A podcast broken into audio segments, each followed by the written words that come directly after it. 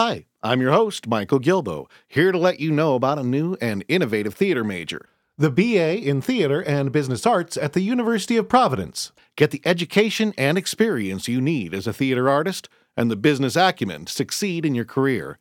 Visit BroadwayBullet.com and stay tuned to the end of the program for more info. Now, enjoy the show.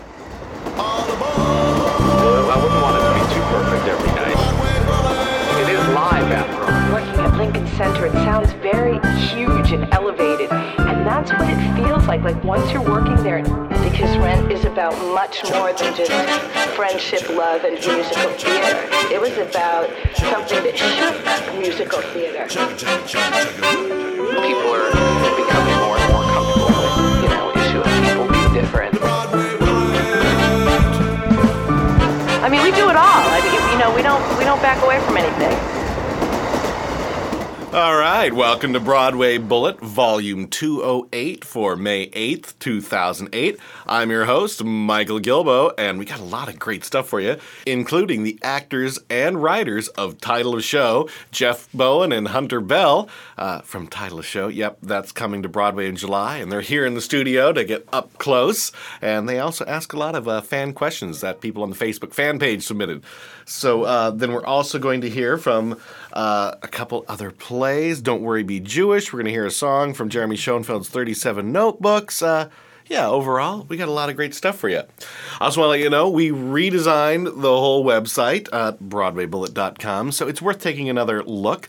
We now have got free classifieds that anybody can post, uh, looking for a collaborator, looking for an apartment, a roommate, uh, audition notices, uh, whatever, and it's free. And we tried this a while ago and it didn't work, but I assure you it's working now. So uh, get up there and you can post your classifieds and look for other things, and know you're reaching theater people.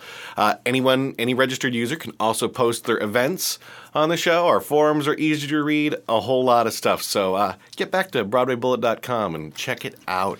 I also went on location to almost an evening and talked with a lot of people we don't normally get to talk to on the show.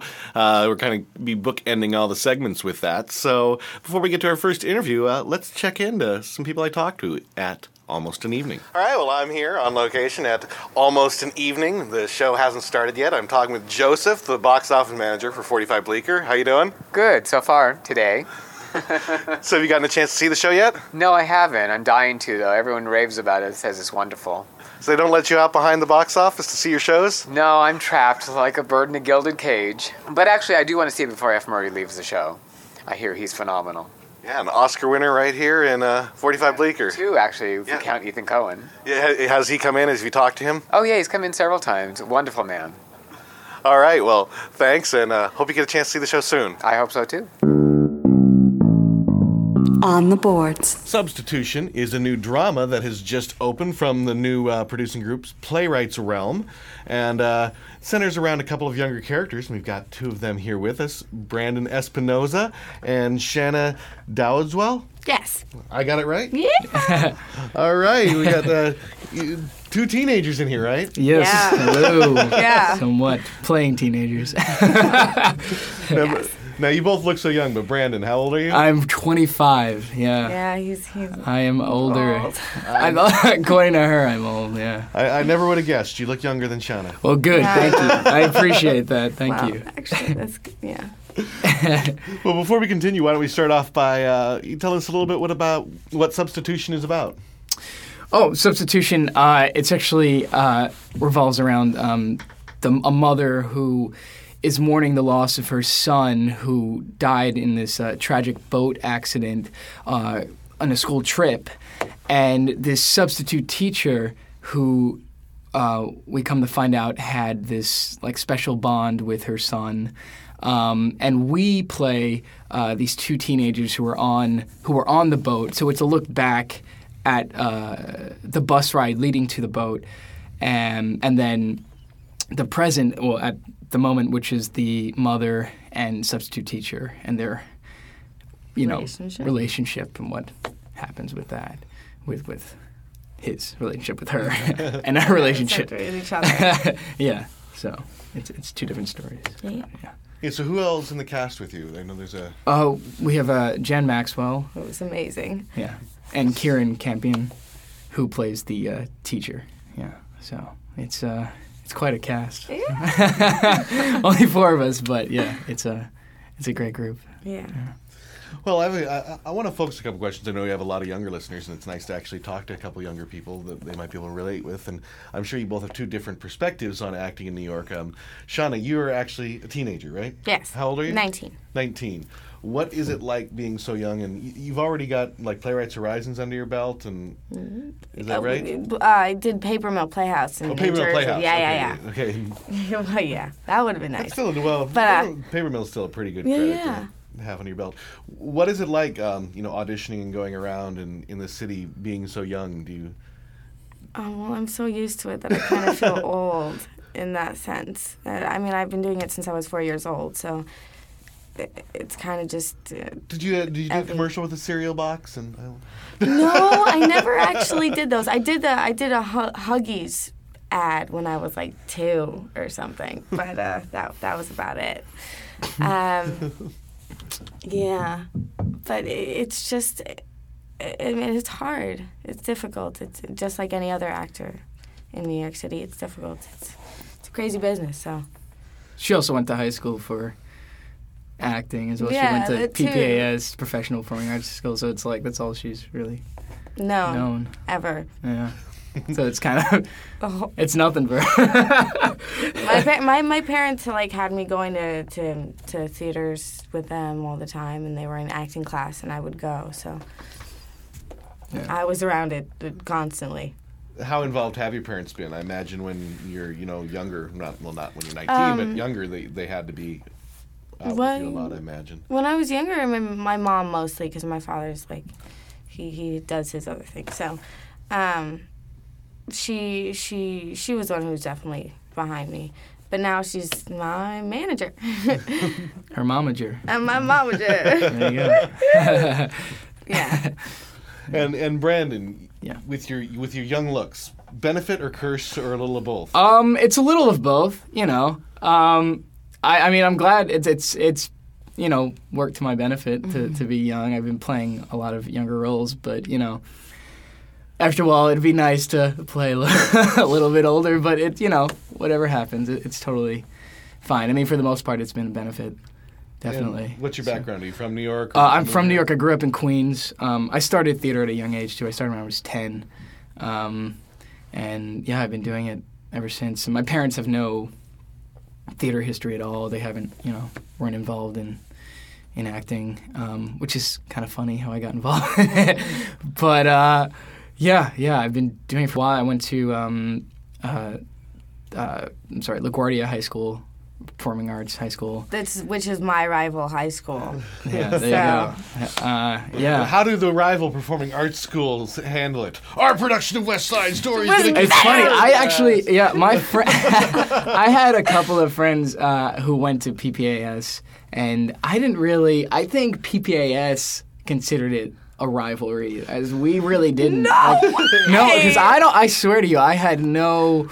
Okay, I, I, didn't. Went. Go ahead. I don't. I went to LaGuardia to go uh, look at it for when I was going into high school, and um, I would see stuff written in the bathroom stalls like PPAS sucks.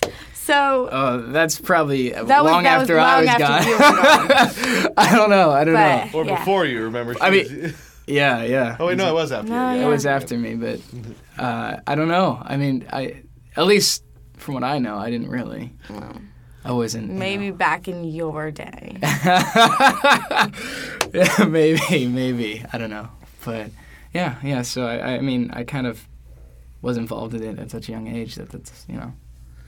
It's So really, I'm kind of curious how the you know in most high schools growing up, you know the kids doing theater are you know the dweebs of the school, you know bucking convention. What, what is it like being in a school surrounded with everybody doing the arts?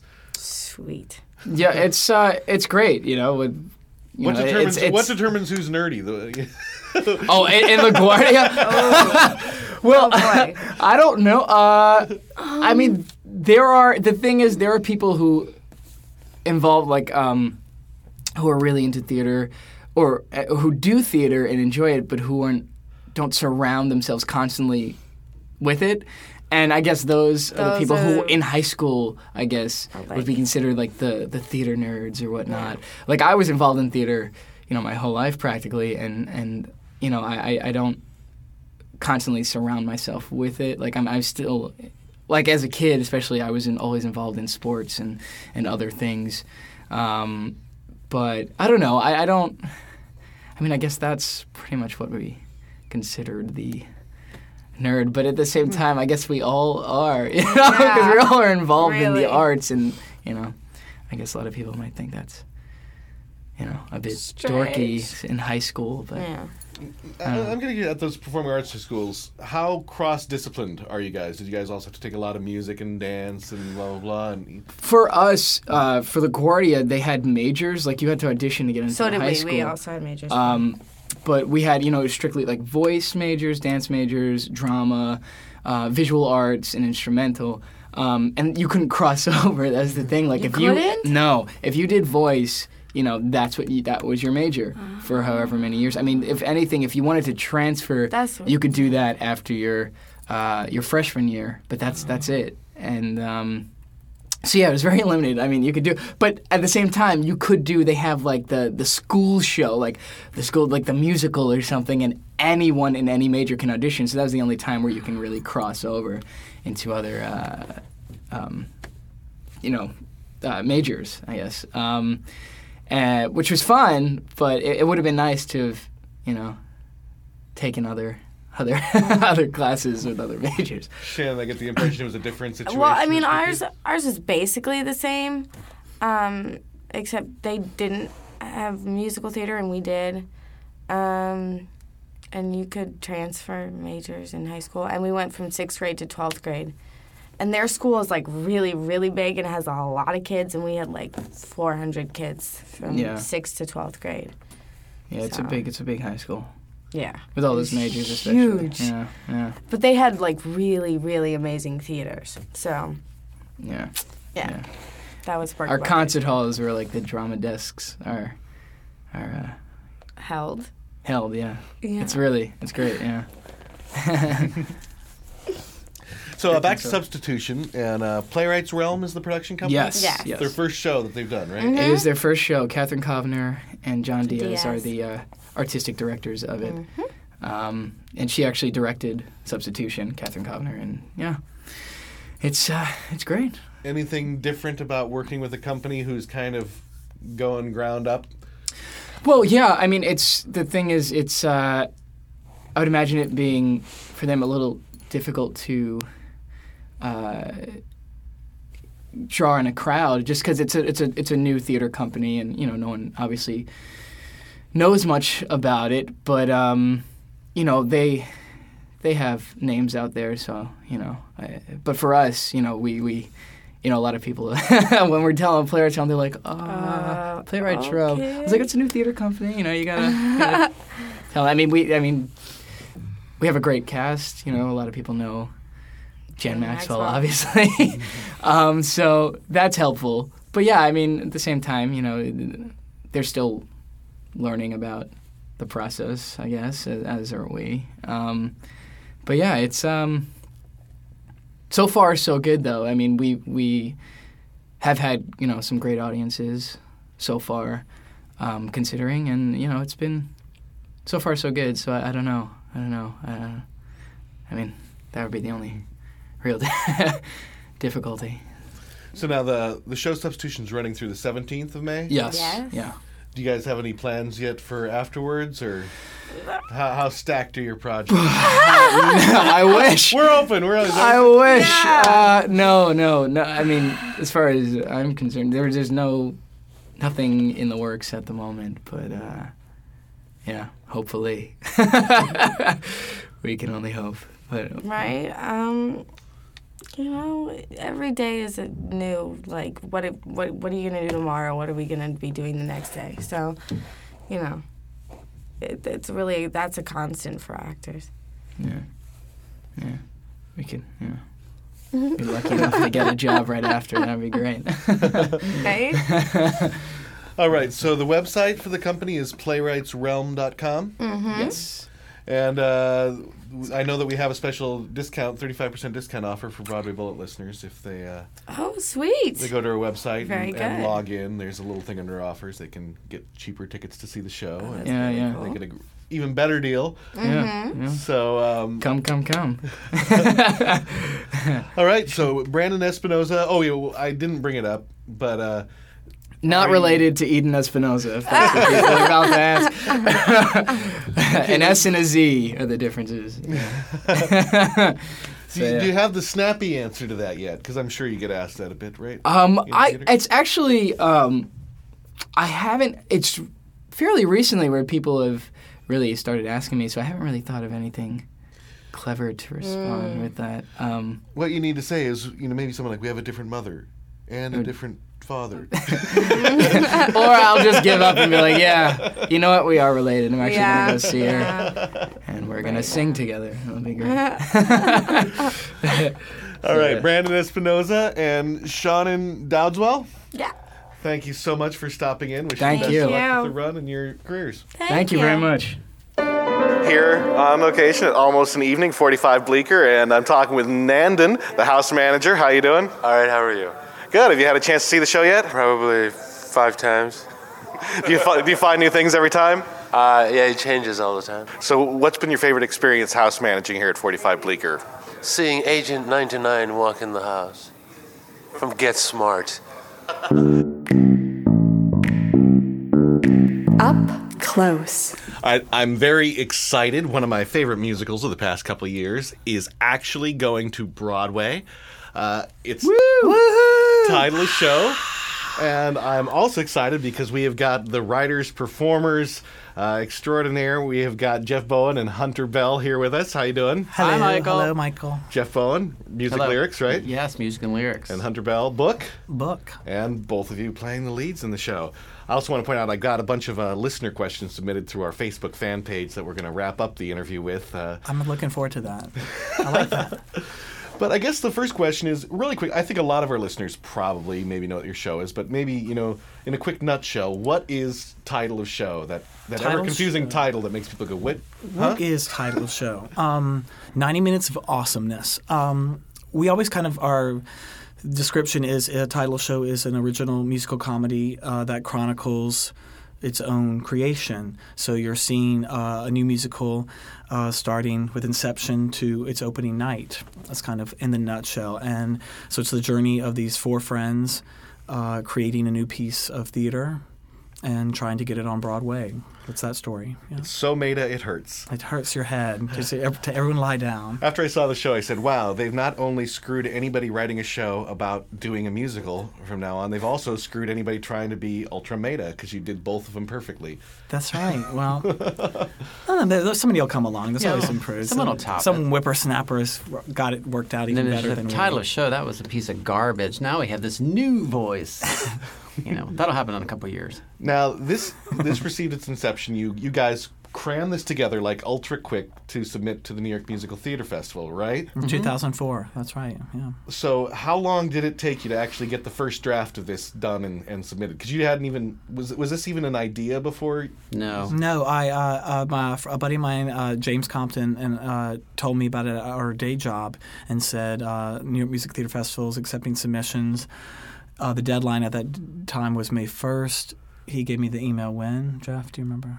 Do you- May 3rd was May the, third. no, May third was the deadline. was the It deadline. used to be a lyric in a song. It's updated. And so we literally had three weeks. And so we said we made a pact to use this to get us off our asses a little bit and to create. And um, And we just uh, committed that whatever it was, whatever we had done in three weeks, we would put it in an envelope and submit it. we made a pact. And that's what we did. That's honest to God what we did. Where'd you get that big gulp cup, Michael, with that old logo? That looks like. That's 7-Eleven. You can't say, can you say big gulp on the air? Yeah, of course.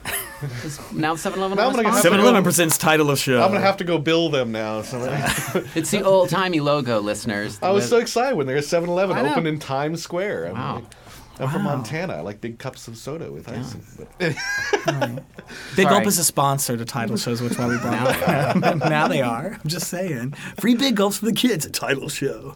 Oh, you can't say that. and you can have a great song. So yeah, after three weeks, we we threw it in, and um, and someone liked it. Yeah, we got we got in. How quickly did it move from there to its uh, off Broadway premiere? Well, we had well, actually Laura Camien, who is one of the producers of Tyler Show.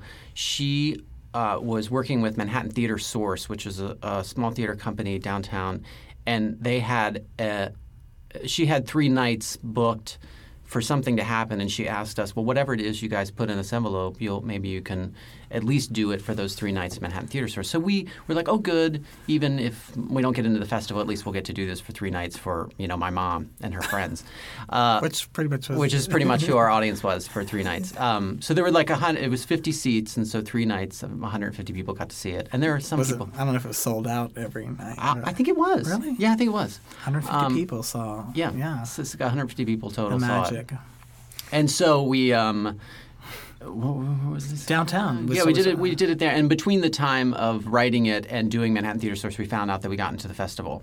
So then we're like, oh, now we actually really have to do it. That's right. And then the last night of the festival, um, and Laura uh, shepherded that production, you know, into NYMF, NYMF, New York Music Theater Festival. For those who don't know the NYMF. Um, and that closing night, we got in cahoots. Uh, Laura produced it at the festival, and Kevin McCollum came to see uh, a production. Um, and approached us afterwards and said, "This is weird. Who are you guys? What is this? Uh, let's talk about continuing the creation of this." Because at that time, the show ended with us mailing it to the festival, and it was about that and festival centric. Yeah, pretty festival centric. And we continued to develop it. Kevin's like, "Let's talk about this," and. Um, at that point, uh, pretty re- pretty soon after the festival, he optioned it, and we kind of worked with him, and he just said, "Just keep creating."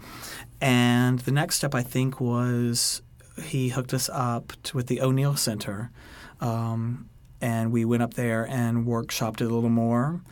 And then uh, throughout the year, there had been like a couple readings, um, you know, like in Chelsea Studios or, um, you know, just in a random rehearsal hall or at a kitchen table of ours. And uh, Doug Aibel, artistic director of the Vineyard Theater, um, He had come to a couple. come of to a couple of those those readings, and said, "I'm interested in this. Would you guys like to do it here?" And that was a dream come true. That was a huge deal because we loved that theater. We it, we respected the kind of work they did. I. I don't know. I just I love the vineyard so much because you never know what you're going to see down there, and it's this amazing potpourri of like. It just felt like a great place, a great match for us, and it was.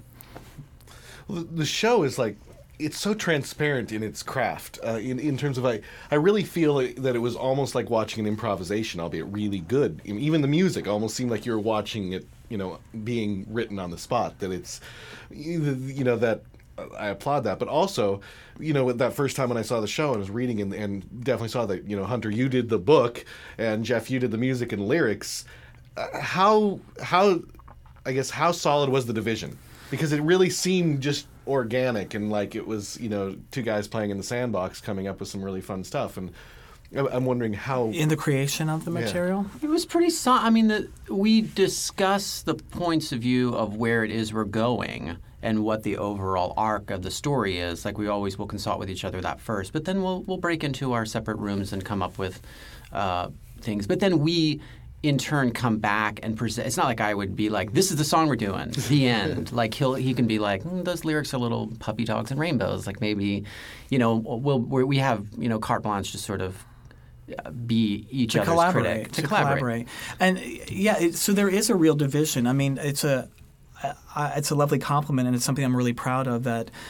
Somebody watching the show will be like, "They're just this is just happening." Right, and, And the truth is, every word, every lyric, and every is scripted. There's no ad libbing in the show at all. There's not one ad lib. It is, you know, to the credit of our director, choreographer Michael Berresse, he is very adamant about that because um, about feeling like it's the first time. But you know, there are light cues, there are sound cues, there are things. So it's not it's not an improv comedy troupe, but Oh, I know it wasn't yeah. improv, but that was my. no. But is that, it but I, I think it's a compliment. I think I love that because it was our goal to make it sound like the first time you're you know, and that how people talk. It, it, can can we can we get as close in a musical comedy to how people actually talk to other people right now. You know, like in yeah. present. And that plays get to do it all the time. Yeah, plays do it all the time. And so we were like, well, we want to be able to do this with a musical too. So and to, and, and to the same thing with the music and lyrics to have them sort of come out of something that would organically be spoken. I mean, of course, sure we're bursting into song, but what we're saying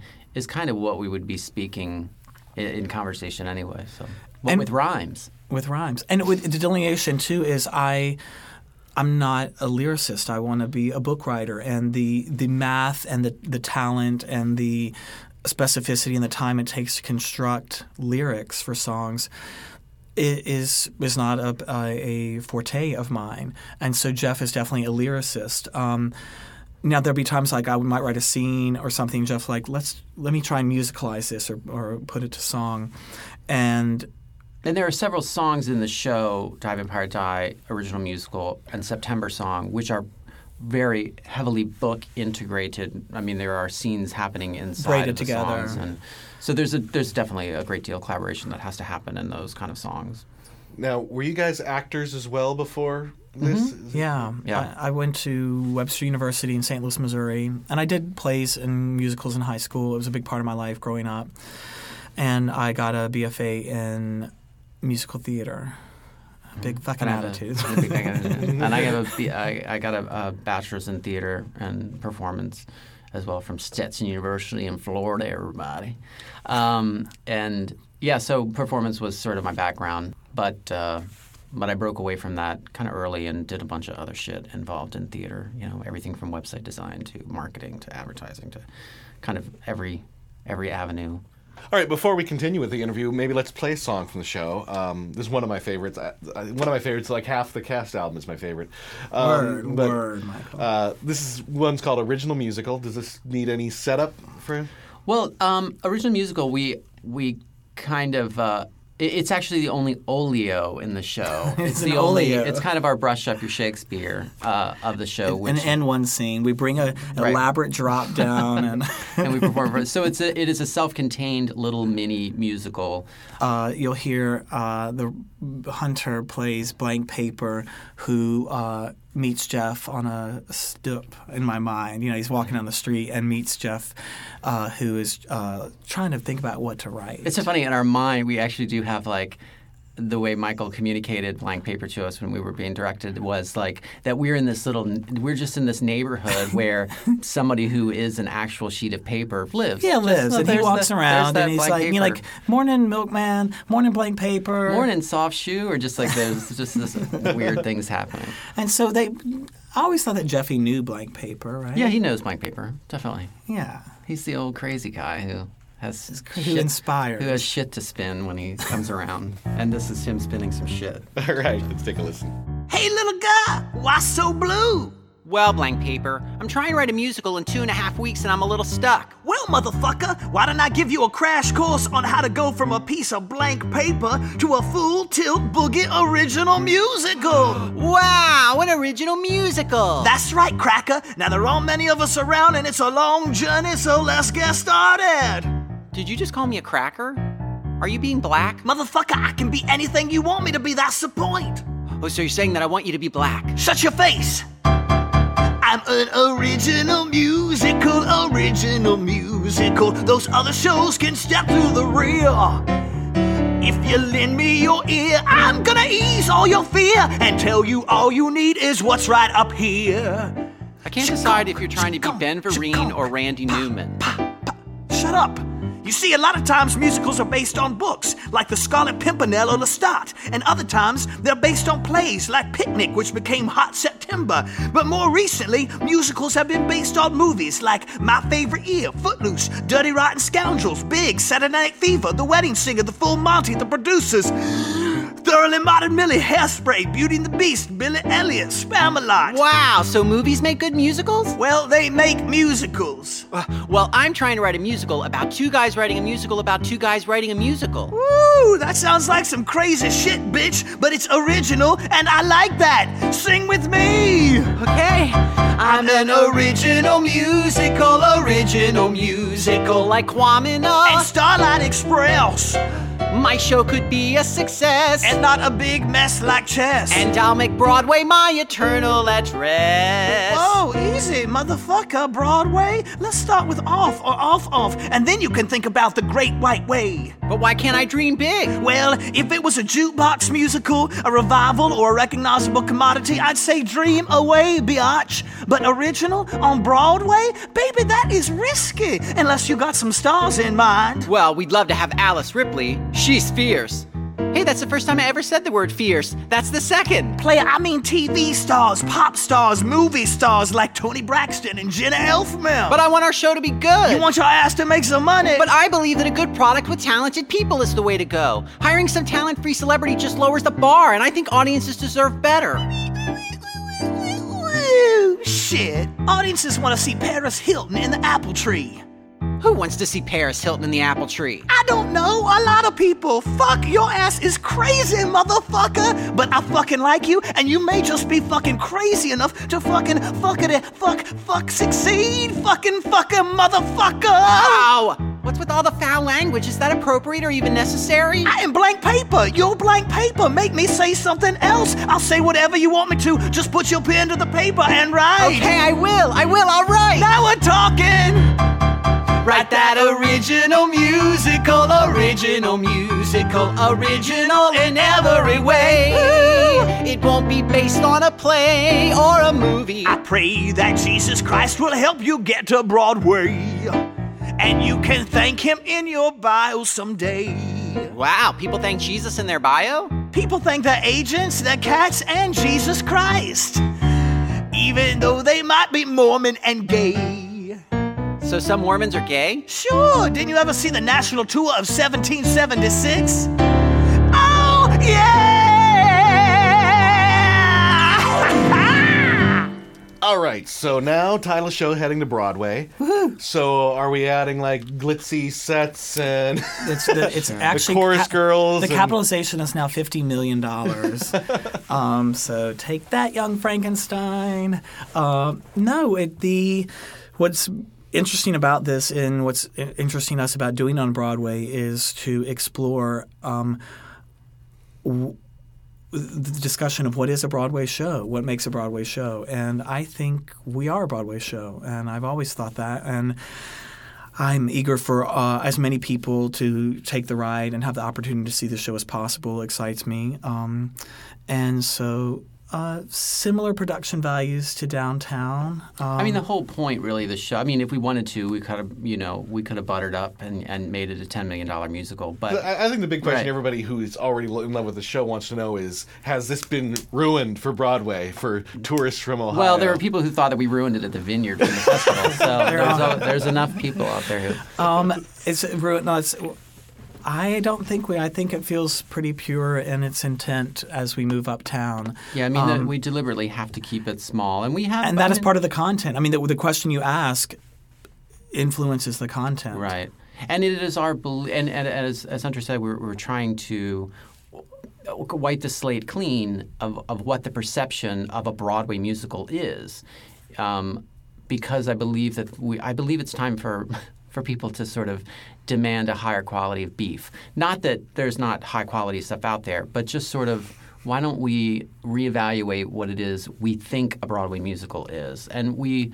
And the, and the greatest thing is our producers and our designers and the ad the ad company and the marketing company and every everyone who's involved in a creative aspect of the show is getting to question their own purpose in the business. They're they're getting to question through advertising and marketing and producing like what is what is a Broadway musical that we produce? What is a Broadway musical that we advertise? So we like that we have inspired uh, and challenged uh, all of the collaborators who are involved in title of show to also ex- to kind of you know pull the curtain back and expose you know the little old man behind the the curtain that is pretending there's a bunch of pretension you know that there's this whole other thing happening when really there's not. There, Yeah, and it's also not. I don't. I love a big splashy music, and we're not anti-spectacle. And I think our show is spectacular with different things. I mean, With I know what people mean like, with uh, ideas, uh, and yeah, I think that is, va- and I think they can coexist. I like to think I want uh, a, a, a busload of people to come into the city, and I want them to go see a, a ten million gazillion dollar musical, and I want them to come see title show and have those experiences coexist. And I think. I mean, I'll I'll go watch a bunch of people dance at a fountain. Like that's totally I exciting. loved and- it. That was yeah. exciting. And, And- um, So we're adding a fountain. so we're adding and a helicopter. We said we want a helicopter with a chandelier attached to the helicopter on, on a a turntable. and, um, So yeah, I mean, there's definitely there's room. I guess what, what it is is there's room for a lot more. I I would like to believe that I would like audiences to to be like, you know what, Mm, I can, I'll take, I'll take anything, you know, if it's good. And we talk about too, and uh, you know, people. You don't blink your eyes for a second when you see a play on Broadway. If it's one person, two person, three people, four people. So it's interesting to challenge this idea. Um, that a musical has to be. Well, what the play on Broadway usually has, like you know, Harrison Ford. Sure, absolutely. No, absolutely. And same thing with small musicals. so like we. We have Harrison. ah, spoiler alert. Um, and nothing I say is meant to slam you because, like I said, it is no, my it- favorite it's, show I, of the past. it, it, it's I don't I don't take know it as that at all, and it's what kind of excites us the most to have the opportunity to go to Broadway, to have the conversations, to or start a conversation. My, in my mind, I was like, I'm, I don't think title shows all the answers. But I like asking these questions, and I like starting a conversation. And some people, it's not their jam at all, and some people, I think it'll be their absolute favorite thing. But I love having the opportunity to have people question, well, what do you want to see on Broadway? What did you did you like this? Do you do you need the chandelier? Do you not need the chandelier? Are ideas enough, or is it ideas plus the chandelier? Is big equal better? Um, do you need to have a star? You know, like w- what makes a quality evening of theater? That's the question, and we don't, and we don't have the answer, but we're and it'll be di- the it'll, the answer is different for everybody who sees it. Um, but I want the chance to participate on that, you know, in that arena, and that's what's thrilling to get at. Yeah. All right, well, let's take a, a second to listen to one more song from the show before we get to our listener questions. Ooh, I love Um, this. I'm excited. Uh, we're going to play uh, "Way Back to Then," which Mm-hmm. I think has already been kind of become a cabaret standard out there. Um, do you want to set this one up at all?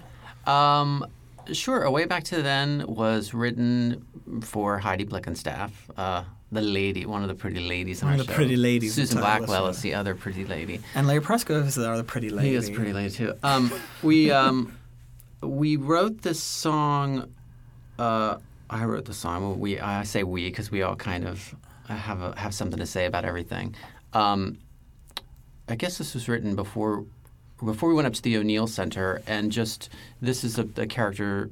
The character sort of in w- with one person's point of view, she sort of uh, sums up the journey uh, for all of her friends on the stage and sort of what a lot of people go through uh, in the life of pursuing uh, a career as an artist in, in New York City, moving to New York, and uh, you know trying to make it, try, trying to make a mark for yourself. And uh, this is her, her, her story.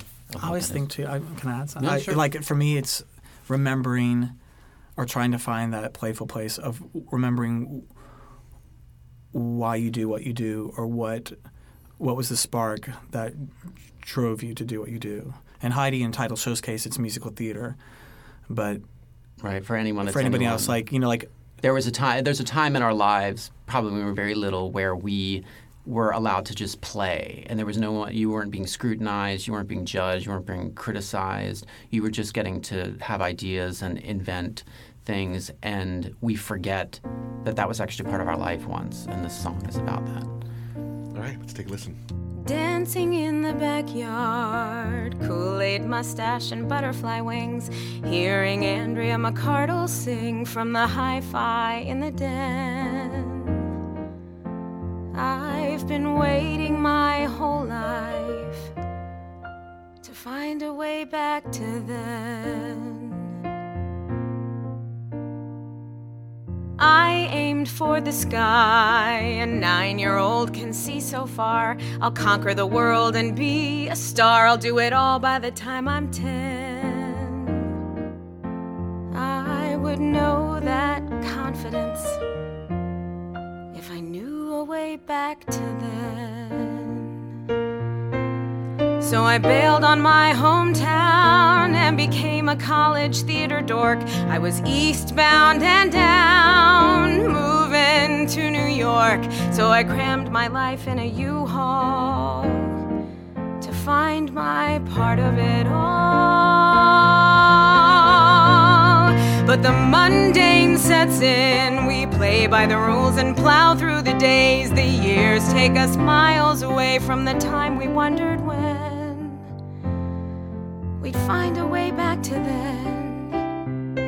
And when you least expect, opportunity walks through the door. You suddenly connect with the thing that you forgot that you've been looking for.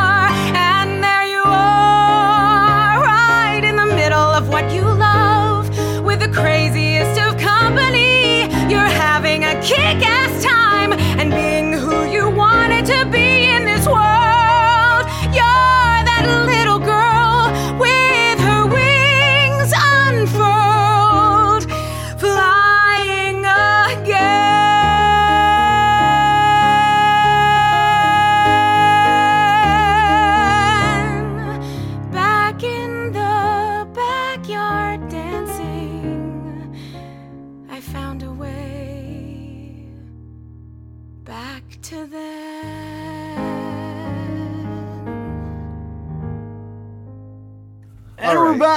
back. and we're back. Right Man in the box. All right, so so the day before we did this interview, I put up a, a post to our Facebook fans saying Woo, we're doing so this and gave them the opportunity to submit some of their questions for you. Uh, This is the this, This is, is this is the first time I think we've done something like this. So Get ready for the lies. So, so some are deep, some are silly, but I think uh, so. This one is from uh, Christopher Michael Sizz C Z Y Z. says, "Hi, Christopher. You're on the air." No, you're not. This is he's reading it. I just wanted to say should, that. Should I do a character voice?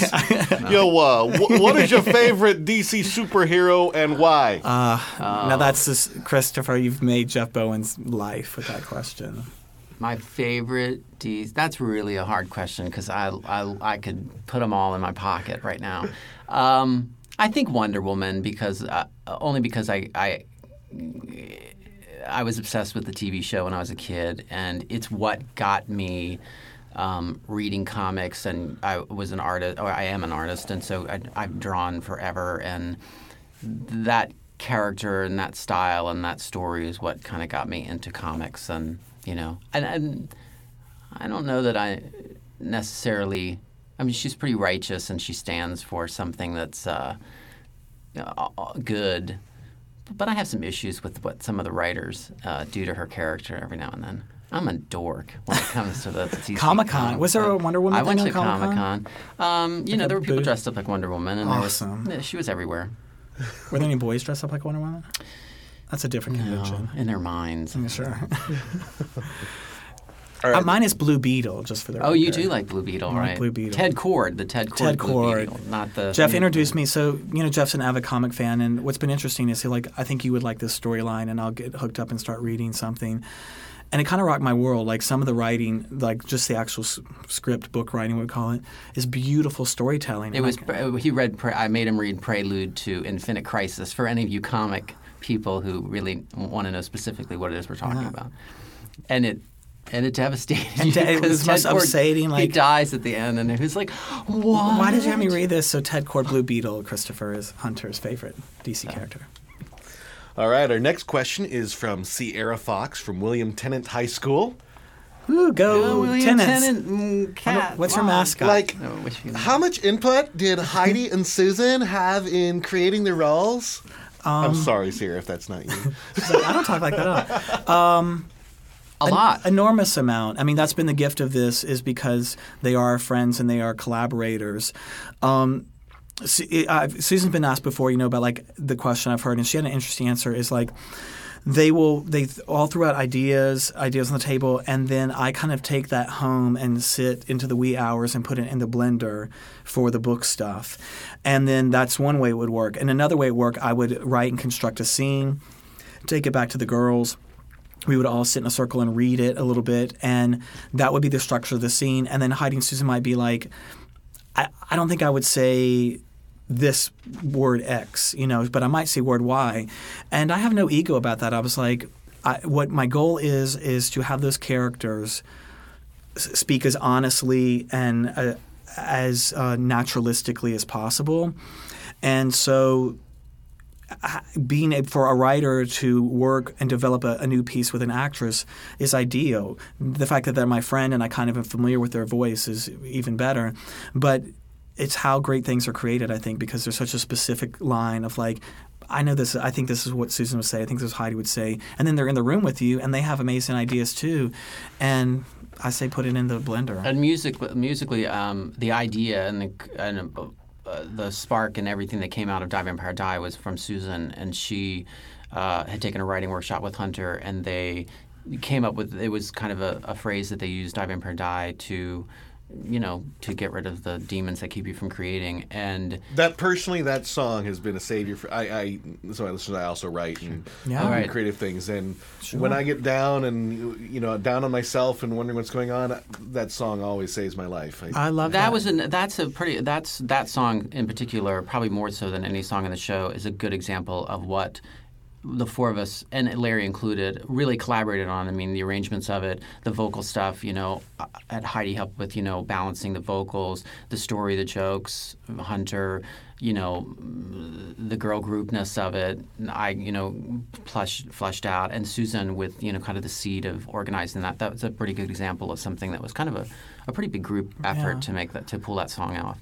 And then uh, way back to then, for example, Heidi, I had Heidi one afternoon just write a bunch of stuff about her childhood and um, and from that and kind of a little bit of her journey and from that paragraph, which I still have, and I'll sell that on eBay someday. That paragraph she wrote out to me, is pretty big. I kind of changed. Uh, that song was a different song, and I changed all the lyrics and made it uh, way back to then, based on Heidi's contribution. So they have a great deal of say, and we want them to. We because again, like Hunter said, we want this to be. If anyone has any egg on their face moments about a word or a phrase or a joke that they don't get, or then they say you have Yeah, yeah, you are up. you are allowed to say it, and we will bring it to the table and work through it. Now there are times too. I'm like, tough. You got to say. I it. want you to say that. I want you to say that lyric, and they when we work and collaborate with that, you know. Um, but it's true it's collaboration. It is. It defines what collaboration, and I love that, and I think it speaks to why we are where we are in the process. I want to do a shout out to. I, I just thought it was about the Die Vampire Diet to Lynda Barry, who was our mentor and uh, teacher. That and that was where kind of that concept came from. And we just got an email from Lynda Barry too. She's a cartoonist and a writer and playwright, and she was the writing lady who kind of sparked Susan and I's brain too. Pass it on, pay it forward. All right, so Sierra Fox, hope your question was answered there. It's Pretty good answer, Sierra. I don't know if you're going to get anything better than that. Okay, next Love you, question. Sarah. Go in. What was our high school again? What was Sarah's high school? Uh, William Tennent High School. Where- Where's that from? Where is that? I'm not- we I'm don't not know. sure. All right, write in and tell us where you are, Sierra, and we'll see you in Julysium. That's a word we made up. Can we say down there? Uh, actually, uh, Jen Tepper, our friend, and who works on in the title show show world, rocked the phrase Julysium. July, July, CM, July, Lyceum CM. Theater, July, July. And we'll only get to use it for a little bit. Well, this year and This then year, next and July next we'll get year. to use so it. every July we'll celebrate July CM. It's going to be a yearly thing like Oktoberfest or Rocktoberfest. I love that. It's so stupid. All right, next question is from Jenna Kate Karn from Arlington High School. And uh, she wants to know what are your favorite ice cream toppings and why? Excellent question. Now we're getting somewhere. Uh, I it's not a topping, but I love cookie dough ice cream. Is my favorite. I think the question was topping. I'm not. Gonna, can you let me finish? I don't- I can you know. let me finish? Is I on? like roast beef. So- and so- I so- so- like garlic on it. Are you done, Joe? All right. No, go ahead. No, forget no, it. You shut me you down creatively now. Uh, dough ice cream, and I like just a basic. Um, and here's what this is what's interesting. I call them jimmies. Uh, the just and Sprinkles. sprinkles. and people call them sprinkles, but they're just the just the chocolate jimmies that you put on, and maybe a little whipped cream.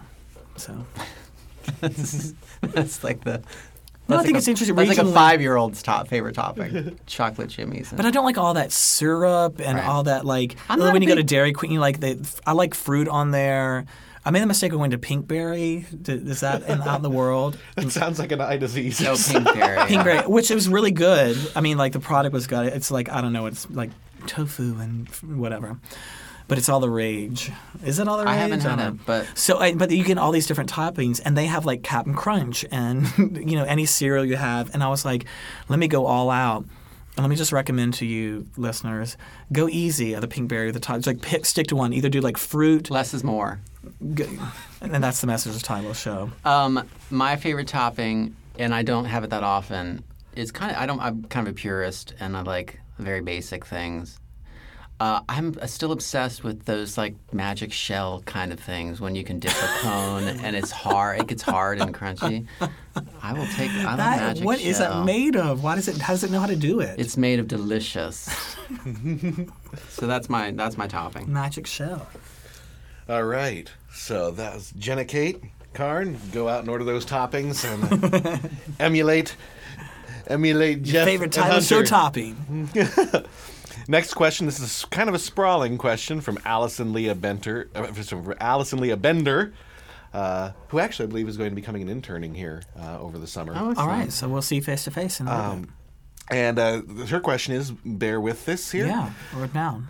Being involved in theater, it's a big thing to associate yourself and connect with just the right people. But finding ways to slowly make your way into those inner circles is sometimes hard when you're a little obscure, aka you didn't graduate from U Michigan or a Mhm. huge YouTube celeb. How did you make those connections to well known performers and composers throughout the city that, along with your talents, ultimately helped you two become the writer actors you are? What's the best advice? Time. It's an awesome question. It is an awesome question.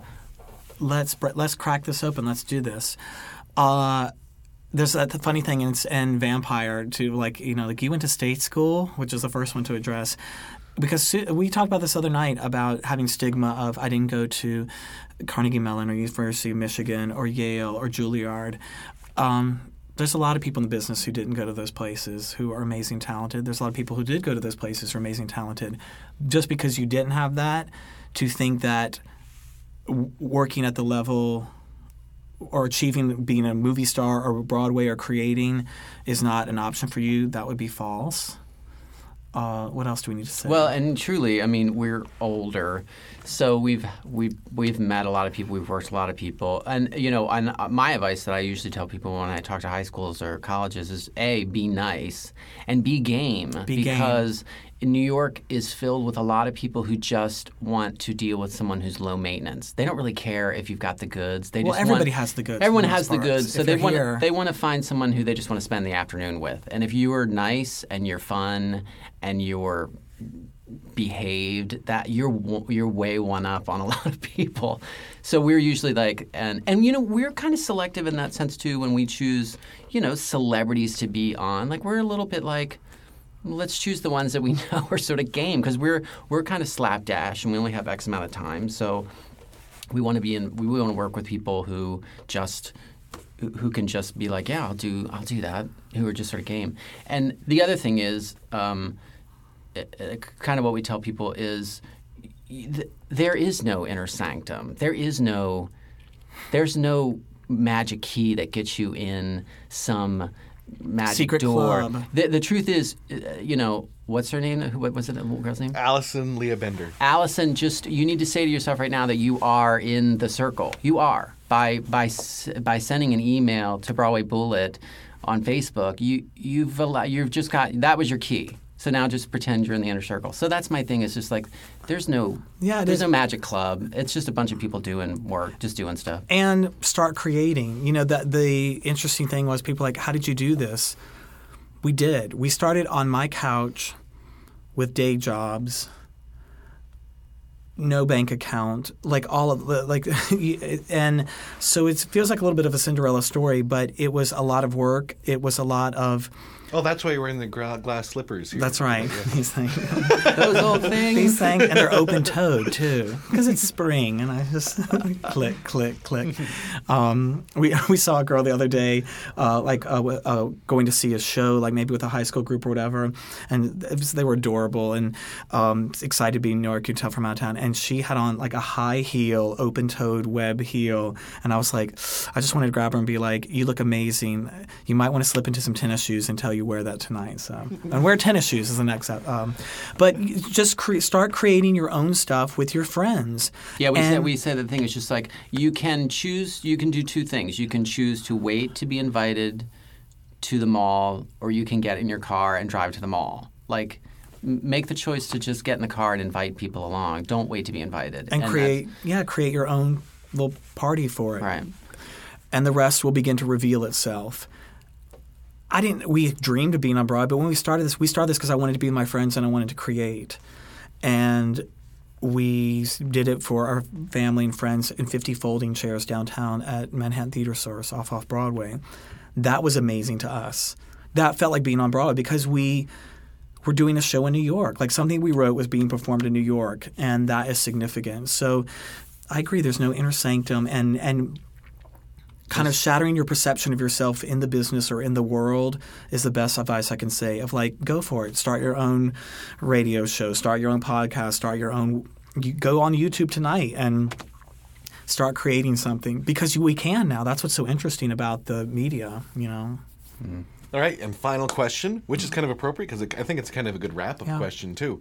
Um, Riley Newman from Crescenta Valley Senior High. I think I know Riley. I think Riley's Riley. If you're listening, I think you uh, sent us on Facebook.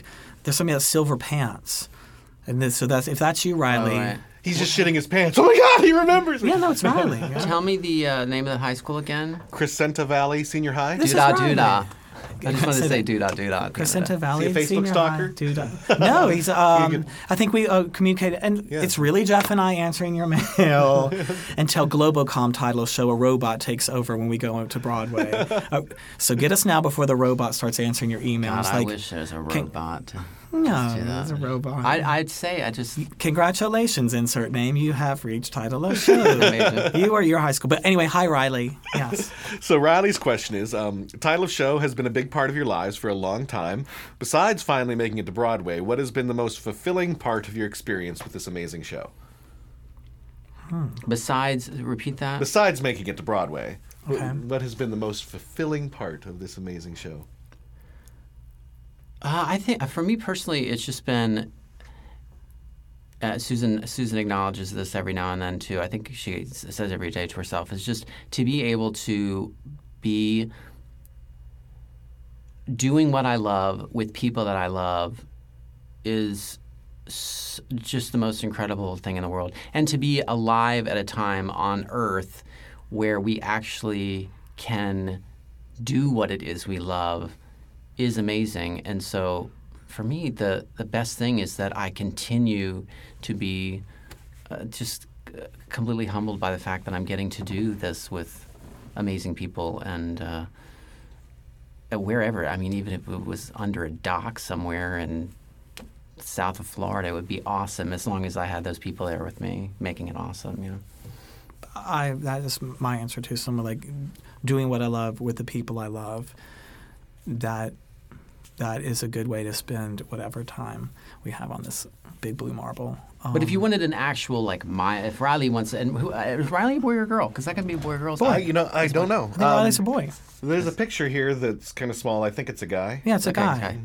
And he, he they they're tossers. They're awesome tossers, and he has some silver Toss, pants. toss 'em. They're tossum. They're totally tossum. And uh, I said, when you come to New York and see the show, either wear the silver pants or bring them. I mean, you know. So, um, but meeting Bernadette Peters is that the other kind of like that? Oh, those those are like fun thing. I so. The other part of it is is getting to meet people that I admire and whose work rocked my world, and who I'm a fan and would be just asking for an autograph to get a chance to have a conversation with them as a peer or as a, an artist to artist. Um, that blows my mind. To have a moment to talk with John Kander. That A- is after crazy. he just saw our show, so it's not we're not stalking John Kander. to get, like he actually has things to say to us. That's Right. that's mind blowing. Maybe that's why John Kander hasn't talked to me. you keep but those that's, kids away from that us. is cra- that's crazy when you meet someone who who has who has something to say to you. And, and has to learn that he's just a dude. He's an amazing dude, but he's just a dude creating like Jeff and I are dudes creating, like Michael is, like Riley. You know, like we're all just some dudes trying to create up some something new and special. Yeah. Well, just to wrap up now, um, I'll put some links in our show notes so people can find these. But you've also got a great YouTube series going on. We do. We probably don't have time to get into that, but it's wonderfully irreverent, just like your show. The title of show show. Check it out. Um, I'll put links to that in the thing. Tickets are on sale now for the Broadway production. Mhm. Yes. July July CM, July 5th, first preview, July 17th, opening night. And tickets are on sale through January 09, I think. Is that right? and then And it's like Young Frankenstein. It's four hundred and fifty dollars for all seats. maybe a little higher. Keep an eye peeled. We want to we want to go a little higher than that, We just might so go- we can, just see. so we can be better. Because Uh, the more expensive means better. I think so. So um We're going to be probably doing a pretty cool contest. I don't want to say exactly what it is yet. We're still sorting out the details with your marketing firm, but it'll be interactive, and you'll Will I, probably get. do to I get to enter that contest? Uh, that would seem a conflict of interest a little bit when they were like, "Are you affiliated with anyone in the show?" And you fill out the thing. Well, well, like, I- I'm hoping when we finally announce it that you'll judge the final. Speaking of contests, Oh. my mom, I was talking to my mom the other day on the phone, and we had a contest on the home page that said, you know, sign up now to win two free tickets to the show. So she called me a couple weeks ago and goes, Hey, I have a question. How many times can I enter my name in that field? Does it register each time? It's like, first of all, you don't need to be entering the contest to win free tickets. Last thing I need is for you to win tickets, you know, to take away from somebody. the winner who- is And Jeannie the- Bowen. like, Wait a second. Plus, then when my mom can't enter, maybe we both our moms will enter. Why can't your mom enter? No, I'm saying like if your mom won, then my mom couldn't win, and that's not fair. I'm just like it's Yeah, conflict. that's a conflict. So then Susan, Heidi, and I resent, and you were like, "Well, I bought tickets for my mom, and she went for Well, free." if your your mom need to sign up. That's what right. Yeah. At least my mom. That's another title show. Listen, My mom's hip. in order to get the free tickets, you got to. Anyway, this contest is going to be awesome. When Where are you going? Are you awesome. leaving? I'm, no, I'm just Oh, okay. adjusting a little bit. Oh. Yeah. Good night, everybody. I'm just adjusting. Well, on it the is. stool. We are about to wrap up. I would got to be great to sit here and chat with you guys more forever. We'll be it's back. been a lot of fun. Yeah, Michael, it's great. We'll have to Thank come you, back Michael. We'll come you- back and we'll bring the lovely ladies Yeah. at Title Yeah. Show. Yeah. Yes, They're, they're- definitely. they say things too. They do. They're, they're, they're pretty and they talk real good. Without a script. Without a script. Without a script. You know, we'll script what they say. All right. Well, uh, Hunter Bell, Jeff Bowen. Thank you, thank Michael. You so much for coming Thanks, in, Michael. and for future interviews, remember get on our Facebook fan page if so you can hear about some last minute suggestions to ask questions to people we interview. Excellent. Awesome. Getting ready to watch Almost an Evening, and I'm talking to Usher Dana McCoy. How are you doing? Very well, thank you. So, have you been ushering for every performance? No, but quite a few, and I have not gotten bored with the show yet. It's wonderful. How many times have you seen it? Well, tonight will be my fourth, and I plan to see it with friends for just for fun on Friday. That are friends coming to town. I just think everyone ought, ought to make it if they can. You know, Murray Abraham, you gotta, and then the whole cast is so good. I'm on staff here quite a bit, and I've run sound here. This is the main. I, I book music and things for some other venues, and I also produce. Actually, I'm producing a thing called the Pillow Fight Women's Theater Festival here in July. Um, and that's going to be amazing. All women artists, we're going to have pillow fights. Come back for that. All right. Well, thank you, Dana. Thank you very much. Nice to meet you. The call board. And the presenters are in. It was announced today that Tony Award winners Christine Baranski, Patti LuPone, and Christine Ebersole will be presenting the 74th Annual Drama League Awards, scheduled to be held on May 14th. Miss Ebersole will be presenting the award she won last year, Distinguished Performance Award, with LuPone presenting Distinguished Production of a Musical, and Ms. Baranski presenting Distinguished Production of a Play. Sierra Boggess of Disney's The Little Mermaid and James Snyder from Crybaby will be presenting Distinguished Revival of a Musical, with Charles Busch presenting Distinguished Revival of a Play. And next, William Burroughs called him the Pope of Trash, and he's bringing the trash to the New York Society of Ethical Culture in a one man show called The Filthy World. John Water, the aforementioned Pope of Trash, is performing for one night only his one man show on June 26th at the Concert Hall of the New York Society of Ethical Culture. Tickets are just $37.50 with $100 Filthy VIP tickets. Filthy VIPs will get reserved seating, an autographed DVD, and a meet and greet with Mr. Waters. Then, the MAC Awards, that's Manhattan Association of Cabaret and Clubs, were awarded on May 6th at BB King's Blues Club. A sampling of this year's award winners are female celebrity artist Christina Ebersole, male duo celebrity artist Steve Ross, female vocalist Joanne McDonald, and male vocalist Miles Phillips. We have a link to all of the winners on the show notes for Volume 208. And finally, casting is now complete for the Carnegie Hall concert of Jerome Kern and Oscar Hammerstein's Showboat. This one night only concert will feature Carolee Carmello, Becky Ann Baker, Nathan Gunn, and the final edition, Carly Rose Sonenclar. The one night only event will begin at 8 p.m. on June 10th and will be musically directed by Paul Gemignani, who will be conducting the orchestra of St. Luke's. And the call board is being sponsored by Roy Arias Studios, located at 43rd and 8th, hey, in the same building as us, in the heart of the theater district.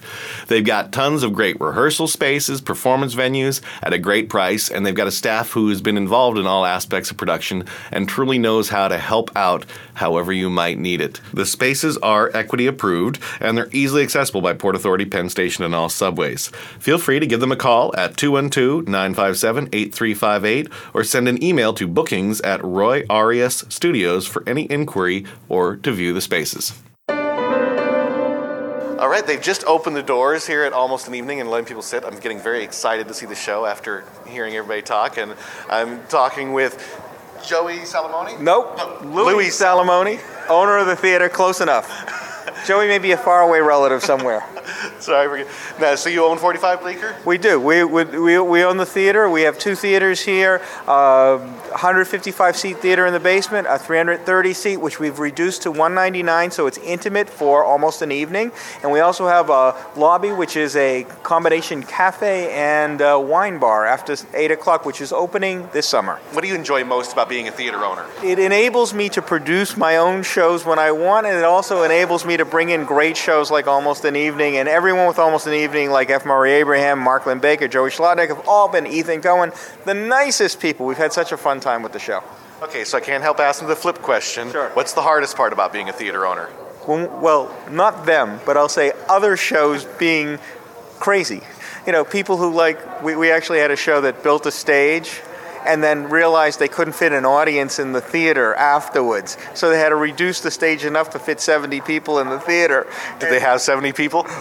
Well, no. Well, this this proves the uh, the the the power of the medium. Um, they were doing five people a night until the New York Times gave them a great review, and then they were selling out every night. But it was a great show. Unfortunately, you couldn't really fit an audience because of the stage. Stuff like that drives me crazy. On the boards. Two playwrights have teamed together to present an evening of one acts uh, Crowther's Spyglass and The Resistible Rise of Fetlinda Paloka. There's a mouthful. Say that five times fast. and uh, we've got the playwrights here with us today Timothy Dowd, who did uh, Crowther's Spyglass, and Marcy Wallabout, who did The Resistible Rise of Fetlinda Paloka. So, how you two doing? Fine. Not bad.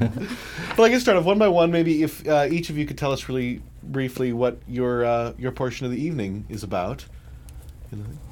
Oh, me first. Um, well, Crowther Spyglass is um, um, story-wise is basically about um, um, a fellow named Ray Crowther, who's a very dynamic, uh, physically imposing um, Irish American uh, ad man. He's the kind of fellow who uh, could sell anything to anybody. He walks into a room. Um, everybody wants to be his friend, and he makes everybody feel uh, that he's their friend. But he definitely has a dark side, uh, and he's very troubled. Um, he has a wife with cancer. He's haunted by experiences in the Gulf War, and he's being exploited by his boss, um, who is called Cedric. We never see Cedric. Um, but I've always been fascinated by what makes people um, uh, live unhappy lives, tortured lives for uh, so many years, um, and uh, w- without ever self-examining, without ever taking action to get them out of that rut. Um, whereas certain other people will uh, plot along like that for 10 years or 20 years, and suddenly, without any warning, um, a toggle flips and their whole life changes because of some action that they take. And um, that, um, I better stop there. I better leave uh, everybody hanging. All right, and Marcy, your show?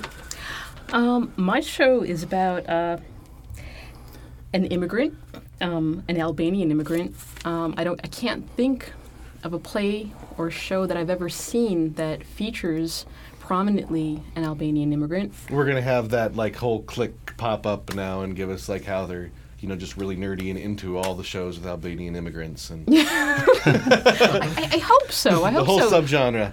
You know, it, it, it, yeah, you know, it's, it's interesting because what do we know about the Albanian population? Um, I just know this group of people who own a pizzeria and they're really nice and they make great pizza, but um, they're kind of a mystery to me. And um, I, I just think that it would be interesting to uh, investigate this one character. Um, she's a young woman, and uh, she owns a pizzeria, as many Albanians do. Um, a lot of people don't know that many pizzerias are actually owned by Albanians and not Italians anymore, but that's an aside. Um, but she's come here. Um, and uh, well, what inspired me to do this show is that uh, I, I grew up on Long Island, and there are so many Long Islanders that have moved to the South because they can't afford housing here. And they moved to the South. And I always wondered from a Southern perspective how the Southerners feel about this and that all these Yankees are coming down there. And I figure one of the Yankees. Probably the same as we do in Montana when all the Californians come in. we don't like them. Sure. Yeah. I mean, really. I mean, even even for a good person, you know, it, it's it's hard to see your world change. And in fact, Linda Paloka is about a, a world anxious with change, no matter where we are. Uh, we see an influx of people who aren't like us, and it's always been the case since time immemorial. But um, it, this this play happens to be about this little town. Um, kind of negotiating this woman, this Albanian immigrant, and her large family, and um, hopefully it you know it, it, succeeds in bringing about understanding and whatnot, and in a humorous way. Now you both come from an ad background, an advertising background. Is that that correct? That's correct. So. Uh, does it does does that shape the show? Is that a common thread with the show at all, or is that? And I know that uh, Timothy, you quit to go into driving a cab for New York in New York for ten years. Um, yeah, I was uh, at the producing end of commercials. I um, we produced commercials such as uh, No Nonsense Pantyhose and uh, my Chef, favorite Chef Boyardee. oh! Chef Boyardee ravioli, Arby's roast beef, and you know, all the big, big accounts like that. Um, the roast beef Arby's classic. Um, so classic. Be studied. and uh, so that was kind of like boot camp for film production. I'm basically a film film guy. Um, I've been in and out of the industry for the film industry, that is, for a few decades now. But um, yeah, I, I, I left um, that business to drive a cab and uh, and uh, try my hand at writing, thinking I could re-enter the business or some business, any business, uh, by by writing. And um, I've done a lot of business writing. I've written some nice screenplays, and uh, I was inspired to write a play uh, because of Marcy's influence, because of knowing Marcy. And uh, I had written a couple of short things already, so it was kind of a natural segue. That's uh, the whole history. and Marcy, what, what did you do with advertising? Um, I've been in advertising. Uh, kind of gives away my age in a way I don't like, but I like to be honest about this. Um, I've probably been in advertising for about 23 or 24 years um, since I was in high school. In or the, junior uh, high, clearly. Oh, clearly, grade school. you know, I, I, started very early. I knew exactly what I wanted to do. Uh, I wanted to be a graphic designer since I was in the sixth grade, and I had a great group of art teachers that facilitated that. And um, I, well, it's yeah, I, I went to art school after I graduated high school, and all this time I was working in advertising print and it's um, I was working in type shops when there was such a thing as type shops, and this was before the Macintosh came and revolutionized the type industry and the print industry and the advertising industry and kind of melded it together. Um, very uh, interesting time to be in the business as that transition happened. Um, currently, I, uh, I work in print production still uh, for a large ad agency, and um, and I like it. Uh, what I do is not that creative um, in my job currently, but that's okay because my I've turned my creativity to writing. I never thought I'd be a writer.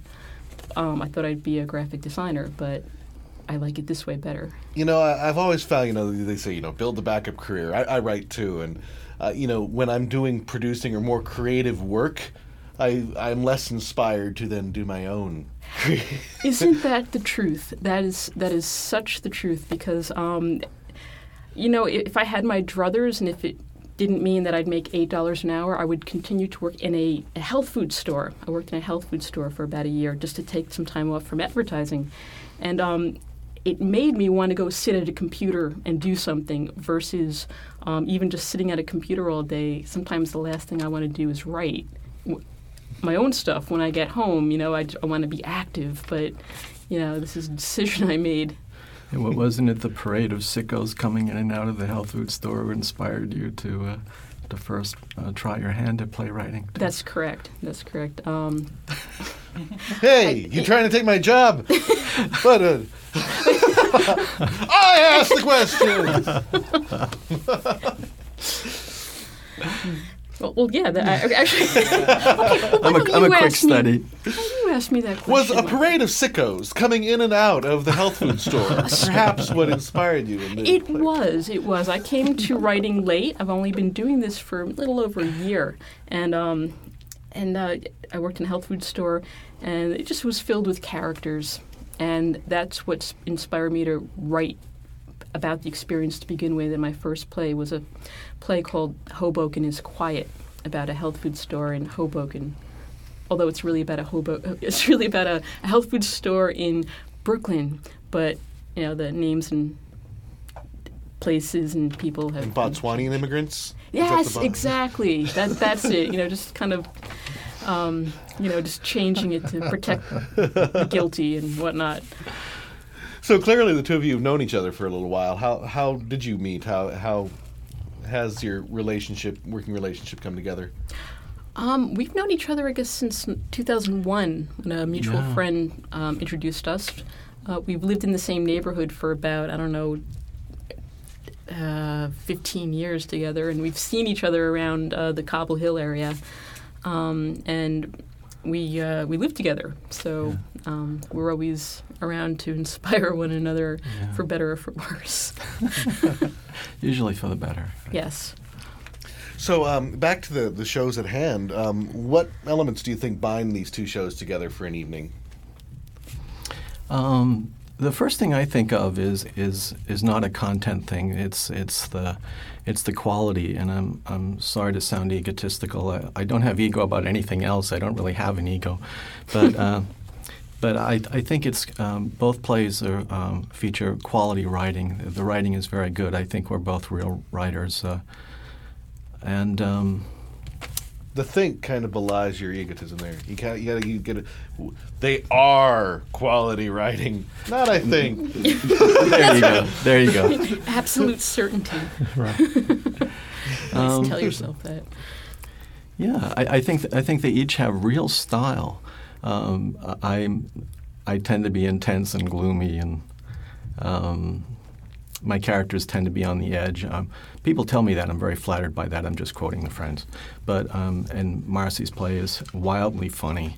Uh, breaks into rhyme here and there in, in Brechtian fashion, um, but it's uh, it's a it's a trip. It's a fun ride. And, and also, what both plays have in common, well, they, they don't really have anything in common. They couldn't be more different. Um, but there is something very poignant the two of them have um, as like this kernel, and that both um, main characters were affected by a war in the 90s in some way.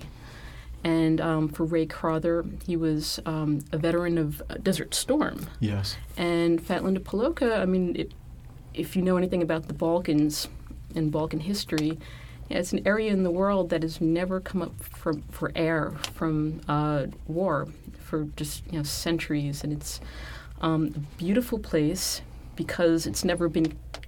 Uh, you know, consumerism hasn't hit it like the rest of Europe, but the fact of the matter is, you know, people who come from there have all been affected by war in one way or another. And if you read up about it, it you know, it's really horrible. But like all things in the past, you know, is, these were things that happened in the 90s. We, we tend to forget about them because we have new problems. But um, they're, they're really both veterans of wars, and, um, and time's been marching on, and we forgot about these situations. And uh, that is something that both plays have uh, in common. So, what's the process been like getting these up for? You guys are producing this together yourselves as, as well. So, I imagine there's a lot of other things on your table besides the creative end of things. Uh, What what has maybe been the most challenging aspect of getting this together that you didn't expect? Well, um, being a film guy, as I said, I thought theater would be so simple. And um, um, I think I had in my mind a picture of the Little Rascals putting on a show in the barn. And uh, I wish I've been Al- to a few of those here in New York.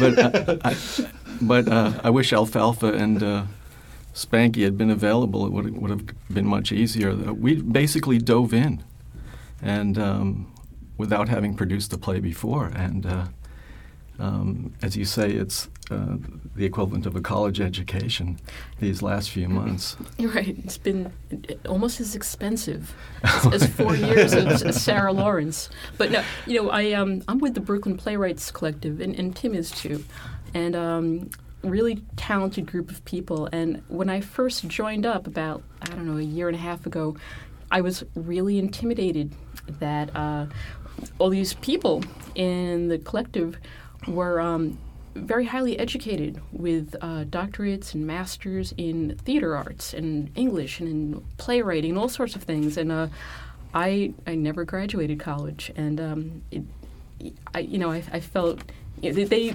did a lot to make me feel good, but I, I still felt kind of less than. And um, this experience of this production, I feel that you know I'm just being barraged with uh, uh, like some curriculum or something, you know that I. Um, I feel like I really I'm learning the ropes every every step by step, you know. All right, so the show goes up June 11th. Is that right? That's correct.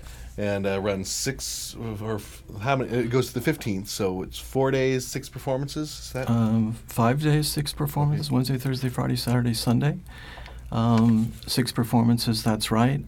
Um, tickets are available through um, uh, smarttix.com uh, for uh, $18, uh, or you can call 212 868 4444. But uh, be ready to type in or say the discount code CRFA, and that will get you uh, tickets for $12 um, unless you want to pay 18 we will take 18 So, so there is a discount code. Uh, we decided that after the invites were printed. So, um, but yes, you know, uh, twelve dollars to see two really good plays. And where is what theater is this at? oh theater for the new city theater All right. F- first avenue and 10th street All right, fantastic. Well, Timothy Dowd, Marcy Wallabout, Crowther Spyglass, and the Resistible Rise of Palinda Paloka. F- f- did I get the Fat Linda? Nobody gets No, no, it no. right. Five times right. The Resistible Rise of Fat Linda Paloka. The Resistible Rise of Fat Linda Paloka. The Resistible Rise. Okay. All right. Thanks so much for coming in, and wish you the best of luck with your production. Thank you. thank you I'm here at almost an evening, and I'm talking with Susan Finch, one of the understudies here standing by. How are you doing? I'm um, well, how are you? Good. So, how long do you have to stay at the show every night? Actually, we come here at half hour, 7.30, and we stay the duration of the show. I mean, there's no intermission. It's a really short, funny show. It's three short plays. I don't know what I'm supposed to do if somebody sprains an ankle, just open the doors and burst on stage. I'm not sure, but my job is to stay here during the uh, entire performance. But you know, I like watching it. I've seen it about 15 times, and the acting is so good. I respect their work that I keep going back. So I'm having a blast. Have you had a chance to go on yet? No, not yet. So we want good things to happen to the actresses. We want them to get movies and TV shows, not breaking any body parts or anything like that. Have you understudied before? I did. I understudied Jayne Houdyshell in The Receptionist. She's an amazing actress. And I didn't go on for her either. She was deathly ill and she has such integrity. She kept on going. And, uh, but it, it's a fantastic opportunity to watch great work. Okay, so I'm going to ask you two questions. What is the best thing about being an understudy? The best thing is watching people like F. Murray Abraham and Mark Linn-Baker and all of these great uh, actors, Johanna Day, watching them day after day. Okay, now the obvious. What's the worst part about being an understudy? It's frustrating. I want to get out there. I, I feel really blessed to be a part of this cast. They're very gracious to me, but man, I want to work. I want to get out there. All right, well, thanks, Susan. And I, I don't know whether or not to wish you to get on stage or not. That's a hard call, isn't it? Right. Well, you only want good things to happen. You only want it to be because somebody got a great job and they have to fly to make a, out to LA to make a movie. But people should come down and see this really great piece of writing and beautifully acted and beautifully directed. All right, well, thank you, Susan. Thank you.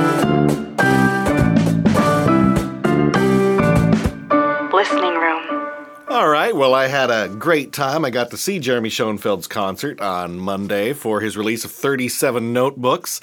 And we actually were given uh, five signed copies and signed by a lot of the performers to give out. Well, it was very last minute, so we've only got three winners so far, which means there's more to be given out. So the winners who get a free copy sign are Jared Bloom of Lake. Oh, we got a lot of hard things to pronounce in this uh, reading. Jared Bloom of Lake Conacoma, New York.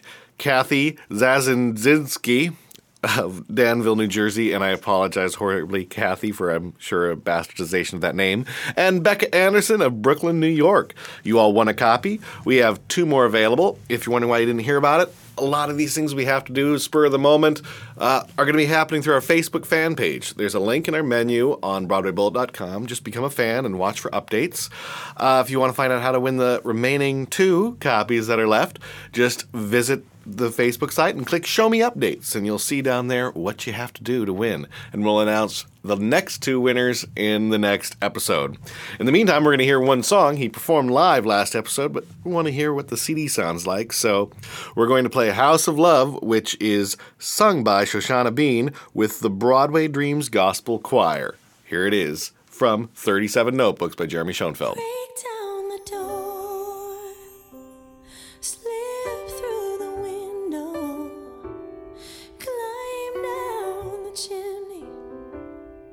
to the house of love. Use every option, try every lock and key. Just step inside, you'll see the house of love. Oh, baby, take a train, take a train, take an aeroplane, take a bus, take a boat, stay afloat. Don't stop believing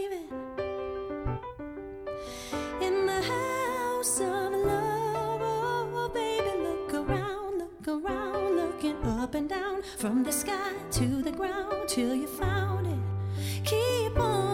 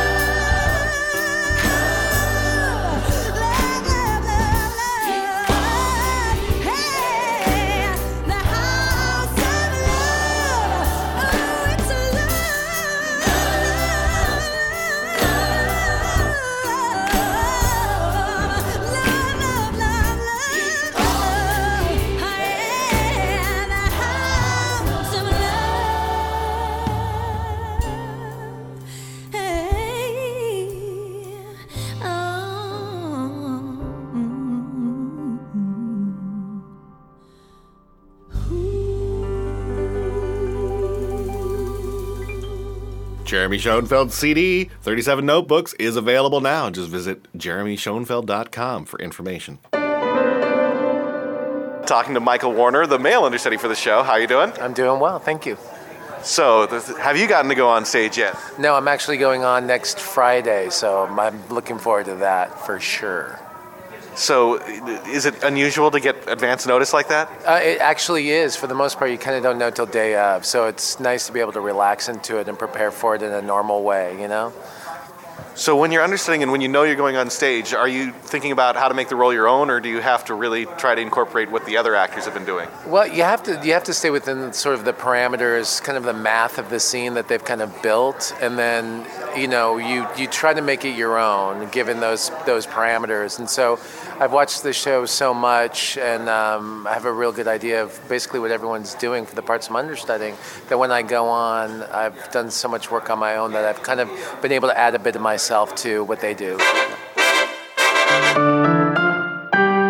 On the positive side. Hey, this is Marty Cooper once again, and um, not quite on the positive side. I've been thinking about various things, and uh, I actually want to cry.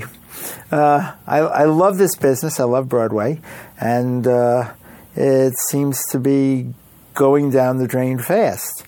Um, I'm going to hearken. Oh, hearken. That's a that's a five dollar word if I ever heard one. I'm going to hearken back to 1977 uh, when, uh, if you wanted to see Liza Minnelli in a so-so Kander musical called The Act, uh, I can't say so-so because anything Kander and Ebb uh, is usually pretty good, even at their worst. Um, but in any case, in a so-so Kander musical called The Act with her co-star Barry Nelson, and if you wanted to see Liza Minnelli on Broadway, and everybody wanted to see her at the time, you paid an incredible $35. Um, I don't think standing room this day, these days are $35.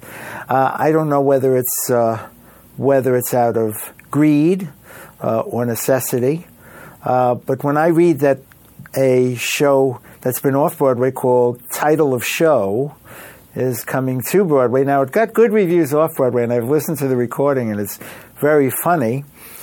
But they're going to charge for two people and a piano. They're going to charge $111. I don't know how many people will pay that to see that show, as good as it is. Because I want to tell you, uh, uh, you give people something fresh like Passing Strange and, uh, and and In the Heights, and they both get good reviews. In fact, In the Heights got great reviews, and people are not going. Uh, people want what they know in this right now. Uh, you can feed them grease all you want, and they'll go. Uh, uh, give them ABBA music or Four Seasons music, and people will go. Uh, give them a story that they know, like Billy Elliot, and people will pay the hundred thirty-five dollars. I must say, it's a great show, and and when it gets reviewed, uh, people will probably see that it's a great show, and they'll pay that hundred thirty-five dollars. So. I don't know whether it's the recession or not because they'll pay to get to see shows that they really want to see. Well, maybe that's the case. Maybe they're just going to go to see what they really want to see, you know. And uh, when I think of L- L- Little Mermaid, uh, it got not so great reviews, uh, and I don't know. Uh, even though it's kind of a a, uh, a critic-proof show, I don't know how long it will have, excuse the expression, legs on Broadway. Uh, even maybe in a more scaled down version, I don't know how long it'll run. Um, pardon the puns. But in any case, I am sad about the current state. Um, people, as I say, people are still going to see Mamma Mia and Jersey Boys and Hairspray and Grease, which I don't understand it seems that things people are familiar with, they'll flock to. Even Spring Awakening of late hasn't been doing that great. And I thought that has somewhat of a cult following. Uh, but in any case, I hope, as my friend Mr. Riedel said a few weeks ago, that Billy Elliot saves Broadway somewhat.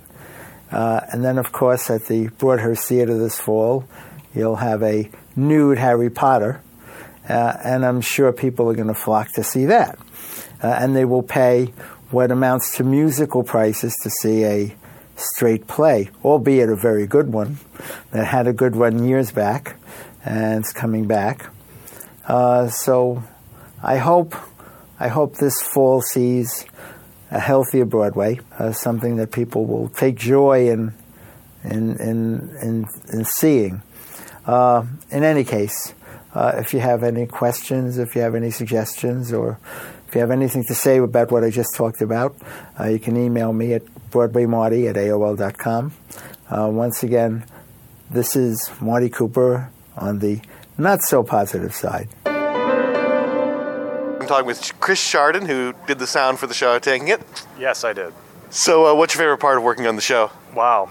Running the show every night is quite an experience. It's always something different every night, but uh, it's just a lot of fun. The cast is great. Everyone's really nice to work with. Well, the actors have no microphones. Everything is it's all live, so I have no control over them, and uh, everything is preset. It's all pre-programmed, so you just hit the hit the go, and the music happens, and it's the same. It's the same volumes every night. So, all right, thanks so much. No problem. On the boards. The Children's Talent Development Fund is putting on a new musical, Don't Worry, Be Jewish, starting May 10th through June 4th. And we have two of the very talented young performers here in the studio with us. To, Hey. We're going to talk to them, and they're going to perform two of the songs live. Nathan Kay and Jasmine Petraru. Hi. What's up? How you guys doing? Not bad. Good.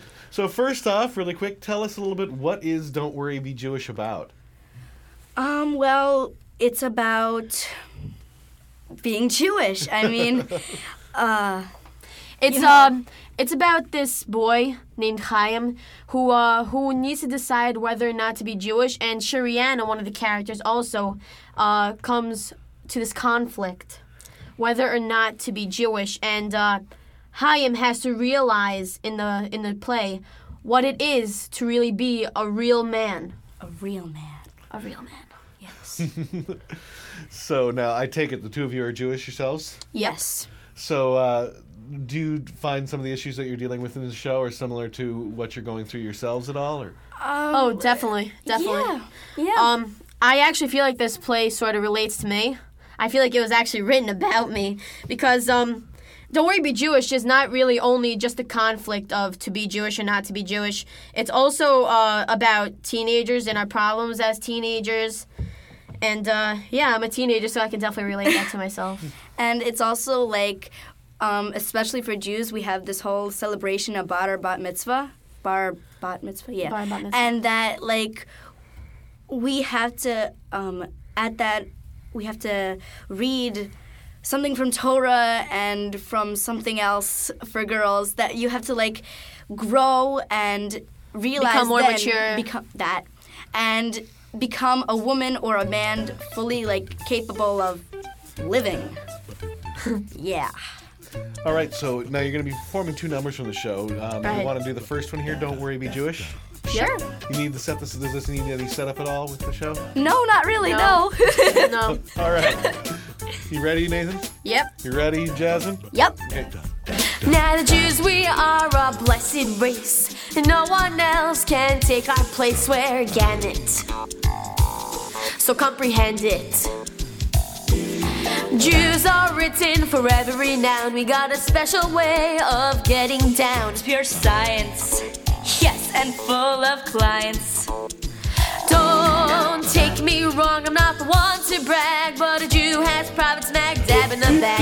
It's true, it's true, it's true, so be a Jew. When you haven't got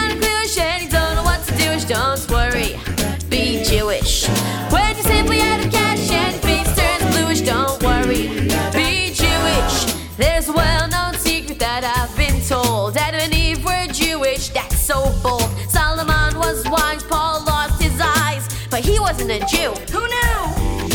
Jews bring it all together like Moses. We control the weather. Like Einstein, we are clever and true. Pride, believe that everything was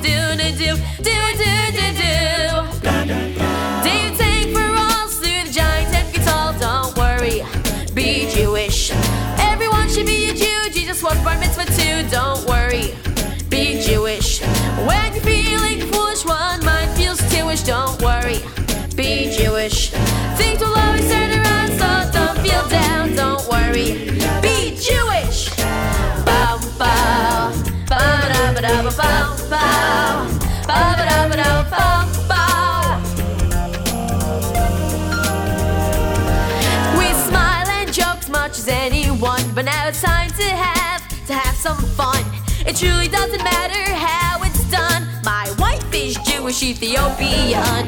Now the Jews, we are a sacred lot.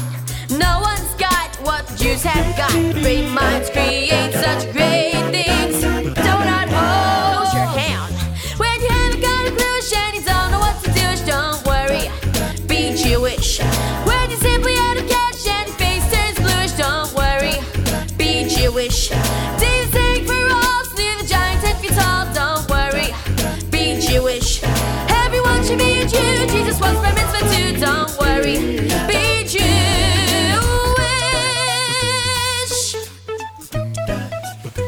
Don't worry, be Jewish. Don't worry, be Jewish.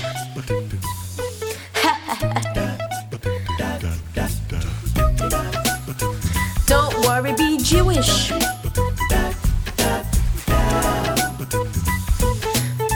Don't worry, be Jewish. Now, how old are the two of you? 13. Both of you 13? Yeah. You seem very uh, collected and well spoken and very talented. Have you guys done a lot already? Thank yes, thank you. what are some of the other things you've done already? uh, concerts, uh, festivals. We travel all around the world. We get to meet a bunch of really great people. We uh, we get to make new friends on our tours and stuff like that. Uh, we both do commercials, Yeah. and uh, voiceovers, stuff like that. Musical stuff. Yeah. So, uh, uh, is it different with some of the stuff you do and then playing kind of? I, I mean, you're both leads in this show, right? in this, yeah. that Yeah, yeah. Is this a lot more uh, responsibility on your shoulders than you're used to? Or? Uh, yeah, because uh, we uh, we're learning a new Russian modern technique. Yeah, it's uh, of really acting difficult. and also how to think when you're actually on stage, and how to connect with the audience so you know that they're like into what you're saying. Right. you know, thinking on stage is overrated. It's um, it's, ju- it's Well. just a technique of how to think on stage. Yeah, you you you you think of it, you know. It works. If you come to our show, you'll, you'll see firsthand how it's. i- Yeah. It's a big difference between uh, what you see on Broadway right now and the technique that we're using in the show. Yeah, it's like totally like different. Now, I'm gonna guess. Do the both of you also study voice as well? Right, right. Who's your teacher? Because they're doing a great job. we have two teachers. One Yeah. is uh, Svetlana Pluksunova, and one is Beidin Magaziner. Actually, she Yeah. teaches us in this, right in this building. Yeah, uh, building, not studio. I was gonna say, wow, I didn't see this uh, coming in. She's been doing this on the slide. All right, do you want to perform another song here from the show? Oh, sure. Let's go ahead. Yeah. Okay, this is Light a light candle. Light a and candle. Do we need to know anything of how this fits into the show? Oh. Oh yeah, definitely. Yeah, this is like the song of the show. Yeah, light a candle is basically like togetherness and uh, the whole entire meaning of being together and, And friendship Jewish. and Jewish. And you know, fe- And just, like, like- feeling the song is like so empowering and and just uh, not just if you're Jewish, it's for any religion whatsoever. Like you, you believe in your religion, everybody has to light a candle. Just light a candle. Yeah, It- like- it's a symbol of togetherness. It's a symbol of living, of of living. life. All right, Being. you guys ready? Yes. Is there a place for the true believers who will only live for freedom? Is there a dream of kindness within the heart of God? Is there justice for the lonely? For faith can free them only. A place with streets of gold forever and beyond. Would have given everything to bring about the wonder in a world where we can live as one. Light a candle light a candle for truth. Light a candle for the peace which we believe in. Hold your hands up high. Choose to live life to the fullest. Life is love, love is life. Give your heart forever, try. Hold a candle to the sky.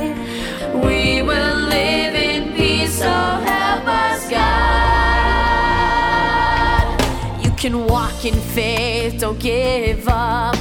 No matter the consequences, no matter the pain, it's worth more than you know. Are you brave enough to go on? At the end, your path will show that you are worthy of the blessings past belief. Past belief, but you have given everything to bring about the wonder in a world where we can live as one.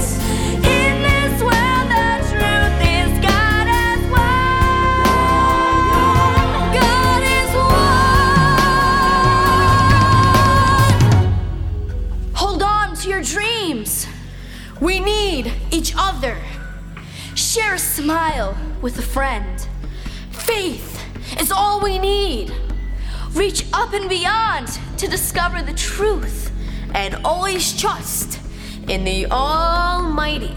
So when you go home tonight, don't forget to light a candle.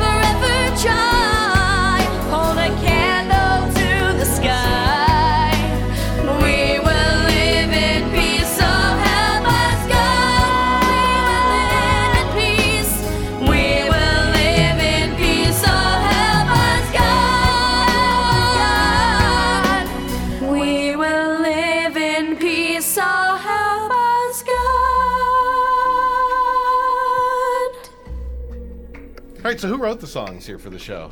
Oh, Alexander Butov Derenboim and Brian Starr. Yes. Okay, the first one, I'm glad you said the name because Yeah. yeah. Um, so you guys go on tour a lot. You were saying. Do you go to a, do you go to regular school or? Yeah, we regular do. school definitely. That's actually our choice. We were Yeah. uh, we were asked if we wanted to do homeschooling. We said no way. We want I'm our not- friends. We yeah. want we want to be in school. Yeah. School is fun. So how often do you have to miss out on school though? How often are you out touring where you're? Not that often because uh, we accommodate everything in our schedule so that Yeah. it doesn't interfere with school because that's actually one of our main goals. Yeah, it's To be uh, to have academic progress is is a, some- like top yeah. of the line, something that we need. All right. So the show is "Don't Worry, Be Jewish." right. Yes. Um, where is this playing? This is playing at the Promise Theater. Promise Theater. Where do you know where that's located? Uh, bu- bu- I believe it's on 91st, 91st Street between uh, First and Second Avenue. yeah. right, You right. getting the nod? That you got it? Yeah. We're getting it. All right, and that's uh, May 10th through June 4th. Right. Um, the Yep. website is don'tworrybejewish.com. Right? Right. And there's a link uh, to buy the tickets on don'tworrybejewish.com. Always a good good right. thing. Don't worry, be Jewish, no spaces, no apostrophe. Right. Straightforward. All right, so Nathan Kay and Jasmine Petraru. Yep, yep, that's us. Glad to have you on. I don't know whether to be excited or disturbed that we have two 13 year old children who are better than our president. In the, Oh, thank you. Thank you. oh, that's yay. So, best of luck with your run. Thank you. Thanks. Thank you. This is F. Murray Abraham with Almost an Evening. You're listening to Broadway Bullet. Shoot on down here. What's your favorite part? Getting to swear a hundred times a night? I think the laughs, just getting those laughs that I haven't heard in years, man. No one laughs like that anymore. It's a pleasure. It's really, it's really healthy. It was really something to see uh, actor of your caliber in this intimate of a space, I have to say. Thanks, man. Thanks a lot. Thank you. Bye. Top of the trades. The last time Stephen Sondheim and George Furth's Merrily We Roll Along was seen on Broadway was for two weeks back in 1981. Since that production, it has been mounted by theaters across the country and has been rumored to be coming back to the Great White Way. Will it? In an online interview with BroadwayWorld.com, Sondheim and artistic director of Roundabout Theater Company, Todd Haimes, the show will, cross your fingers, be coming back in the 2009-10 Broadway season as part of Roundabout Theater Company's season. In other Sondheim news, the composer lyricist said that his backstage musical Follies is in the works for a film production. Sondheim stated that there was talk of a big time director and big time star to be involved, but was tight lipped on the details. He also mentioned that Steven Spielberg would like to remake West Side Story, but that rumor remains to be seen. And in other Stephen news, Stephen King and John Mellencamp's Ghost Brothers of Darkwood County, an original musical due to premiere at the Alliance Theater in Atlanta, Georgia, has been canceled. The show, which was to close the 2008 2009 season at Alliance, has been postponed due to unforeseen scheduling conflicts. Susan Booth, artistic director of the Alliance, said that the show will make it back for the 2009 2010 season. Top of the Trades is sponsored by BroadwayWorld.com. Visit BroadwayWorld.com for all of your theater community and Broadway news. Curtain call. Well, that wraps up this episode. We've got a lot of great stuff coming up in the works. Uh, Kerry Butler is supposed to be coming in the studio in about an hour, so uh, her interview should be on next episode. We've also got Danny Burstein, currently in South Pacific, Tony nominee for Drowsy Chaperone, coming in. He'll be on the next episode. And who knows? We're going to have a lot of great stuff. Tony nominations are coming up soon. Uh, we might be having some very special advance coverage next week. Uh, you might not have to wait two weeks for the next episode. Uh, we'll see. Uh, they don't give out press coverage till last minute, but they gave us the credentials last year, so I'm hoping they give it to us this year. So, uh, again, I'm your host, Michael Gilboe. It's been great having you on board. Look forward to seeing you at our new website. Take advantage of the new. Uh, all the new features, the events, the classifieds, the better forums. Take advantage of that great discount, the $35 tickets for Almost an Evening by going to almostanevening.com slash Broadway Bullet. And we're going to leave you this episode with some of the audience reactions coming out of Almost an Evening when I saw it. Julianne, Mm-hmm. where are you from? Um, I live here in Brooklyn. And uh, what was your favorite part of the show? Wow, I thought it was. Uh, I thought it was very well done all around. I mean, it was. We're talking about just how crisp it was, this, down to the set changes, but um, especially that last vignette, the um, the debate. I, I mean, beyond just liking what I had to say and the little repartee between the two gods. Um, yeah, I think you do walk away with something to think about. So I thought it was very well done, very um, on point acting, and of course on point writing. So I enjoyed it. I had a great time. I'm Dave. Oh, it was hilarious. It was it was amazing. F. Murray Abraham was fantastic. Everybody in the cast was amazing. What was your favorite part? Oh, jeez. I don't know. I mean, the beginning, just the whole hell, purgatory, hell and purgatory was amazing, and then um, the end, just the judgmental God. I mean, it's, Ethan Coen's amazing writer, and it still shows. You know, just from seeing his films from growing up and now seeing it in, on stage is it's great. You know, I mean, I wasn't let down at all. It was hilarious. Jennifer Hawkins. I loved it. It was fun. A lot of fun. Each play was um, unpredictable. I didn't know what to expect, and just a little quirky, a little offhanded. It's cute, fun. Great. Well, thanks for speaking it. with Broadway Bulletin. Yeah, sure. Bye.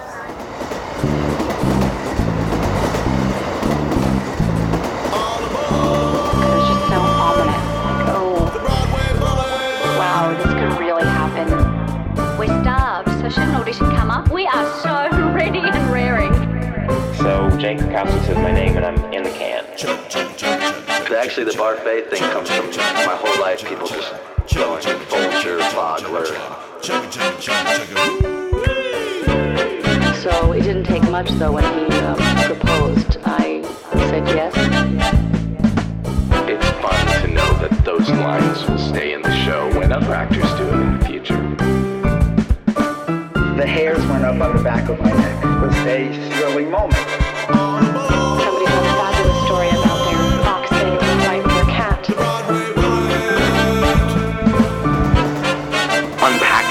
Things with the audience and explore them a little bit. So, a little more about our brand new theater and business arts major. I know what most theater programs are like, and I've talked to thousands of artists. All of this told me that a new style of theater major was needed.